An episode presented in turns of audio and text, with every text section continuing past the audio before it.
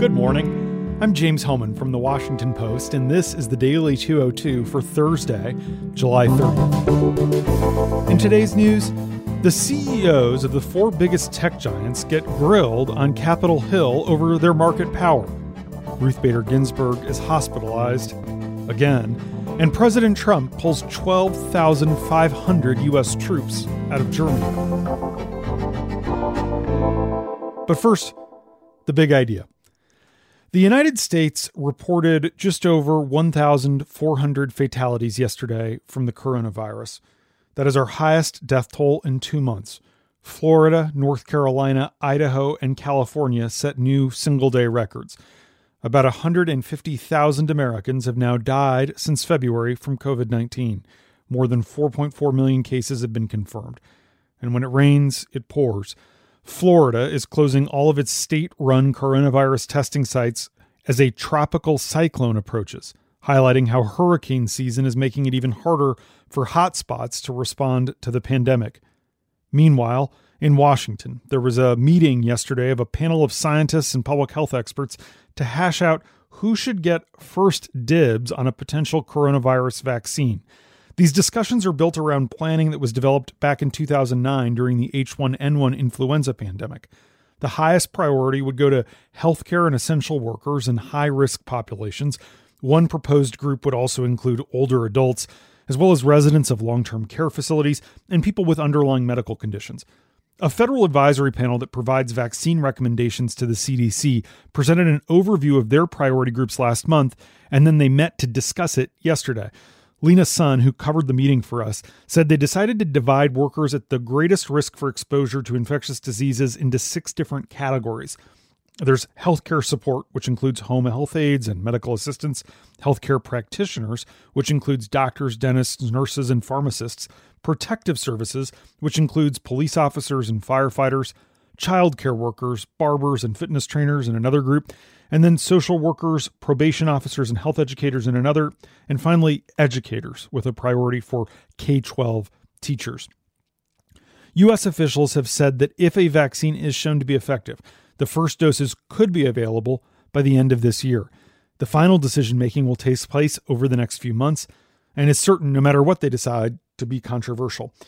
The head of the Federal Reserve, meanwhile, said at a news conference yesterday afternoon that rising caseloads are taking a significant toll on the economy, and that getting the virus under control is the most important thing that can be done to turn the economy around. Fed Chair Jerome Powell says the data points toward a slowing economy and a slowing pace of recovery. He looked at various measures of consumer spending based on debit card and credit card use that have moved down since June. He also expressed concern that small businesses are not hiring workers back at the same pace they were. Hotel occupancy rates have flattened out, and Americans are going to restaurants, gas stations, and beauty salons less now than they were earlier in the summer.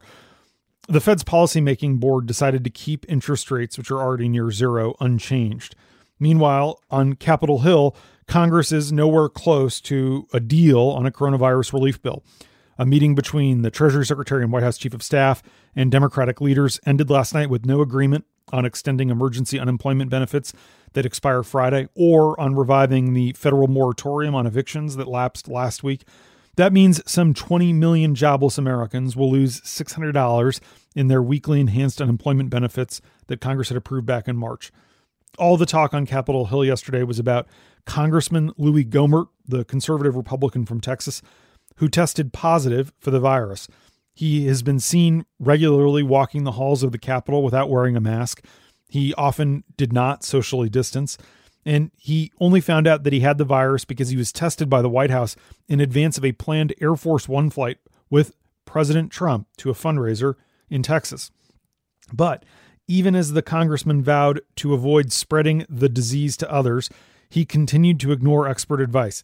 He insisted on returning to the Capitol after he tested positive so that he could personally inform his staff. And he used his platform to spread more false information about the virus, saying that those who test positive later become immune, something that, as we've discussed here, has not been proven, and suggesting that face masks actually make it more, not less likely that one could become infected. That's definitely not how it works. By the end of yesterday, Gohmert had emerged as the national model for exactly how experts say people should not behave when they get COVID. In fact, Gohmert didn't just go back to his office, he apparently spent the night there. He's one of the dozen or so members of Congress who live in their House offices. Democrats who work on the same floor he does are irate that he apparently plans to stay there as he battles the contagion. House Speaker Nancy Pelosi responded to the Gohmert news by announcing that all lawmakers will now be required to wear a mask when they appear on the House floor. And that's the big idea. Here are three other headlines that should be on your radar. Number one Amazon's Jeff Bezos, Apple's Tim Cook, Facebook's Mark Zuckerberg, and Google's Sundar Pichai appeared virtually for a House Judiciary Subcommittee hearing yesterday to fiercely defend their businesses as rags to riches success stories during a nearly six hour hearing where Democrats and Republicans confronted the executives about their market power.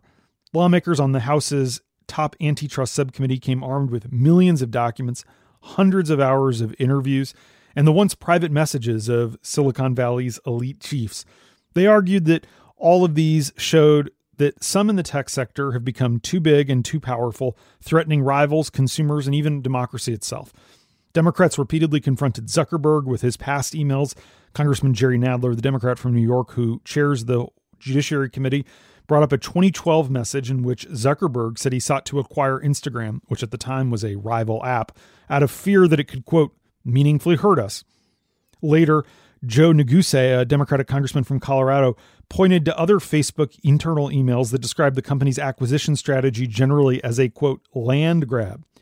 Meanwhile, Amazon faced withering scrutiny over allegations that it may have misled the committee. The e commerce giant previously told lawmakers that it does not tap data from third party suppliers to boost sales of its own products. But Democratic Congresswoman Pramila Jayapal of Washington state brought up public reports that indicated something to the contrary prompting Bezos, who owns the Washington Post and was delivering his first ever testimony to Congress, to offer a striking admission of potential fault. David Cicilline, a Democratic congressman from Rhode Island who chairs the antitrust subcommittee, says he's going to issue a major report sometime in August outlining the case for updating federal competition rules to give regulators more power to probe and penalize the industry. Number two, the Supreme Court announced late last night that Justice Ruth Bader Ginsburg had a quote, minimally invasive non surgical procedure. A statement says that stent revisions are common occurrences and that this procedure, performed using endoscopy and medical imaging guidance, was done to minimize the risk of future infection. According to a court spokeswoman, the justice is, quote, resting comfortably and expects to be released from the hospital by the end of this week. Our Supreme Court reporter Bob Barnes reports that Ginsburg is being treated at Memorial Sloan Kettering Cancer Center in New York, where she received a bile duct stent a year ago. Earlier this month, the 87 year old was admitted to Johns Hopkins Hospital in Baltimore because of fever and chills, possibly related to an infection. She underwent an endoscopic procedure there to clean out the stent that had been placed last August. More seriously, Ginsburg announced on July 17th that she has had a recurrence of cancer, her fourth bout with the disease. Ginsburg said then that she is being treated for lesions on her liver, but that chemotherapy has proven successful. If Ginsburg steps down, it would give Trump the chance to make a third nomination to the Supreme Court. Even though it's a presidential election year, Senate Majority Leader Mitch McConnell says he would rush to confirm a nominee before the election.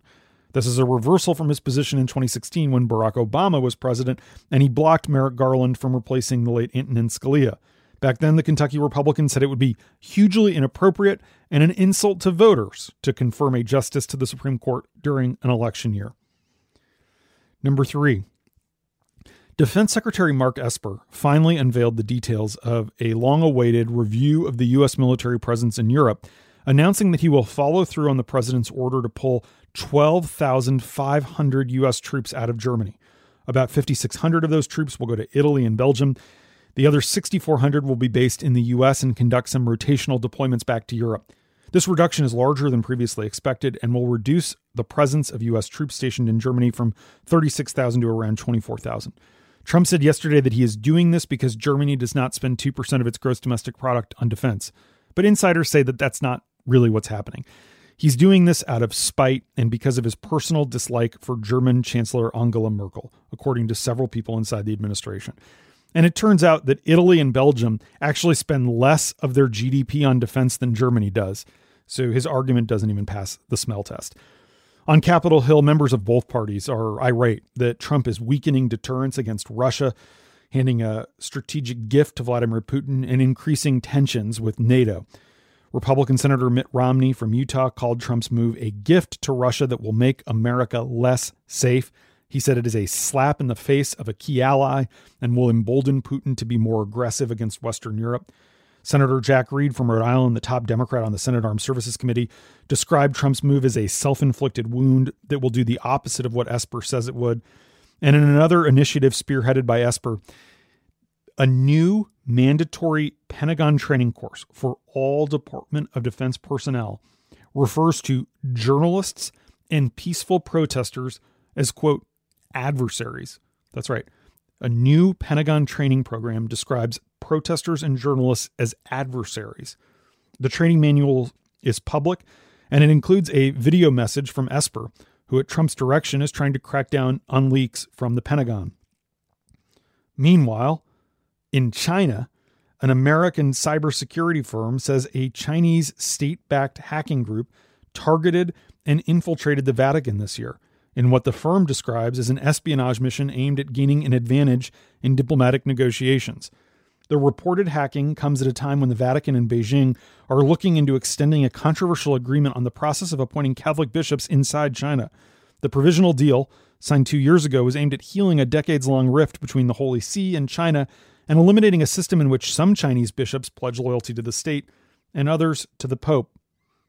Hong Kong police today, meanwhile, arrested four people between the ages of 16 and 21 on, quote, suspicion of inciting secession, marking the first targeted crackdown on opposition activists since Beijing enacted a controversial national security law late last month restricting many of the city's previous freedoms.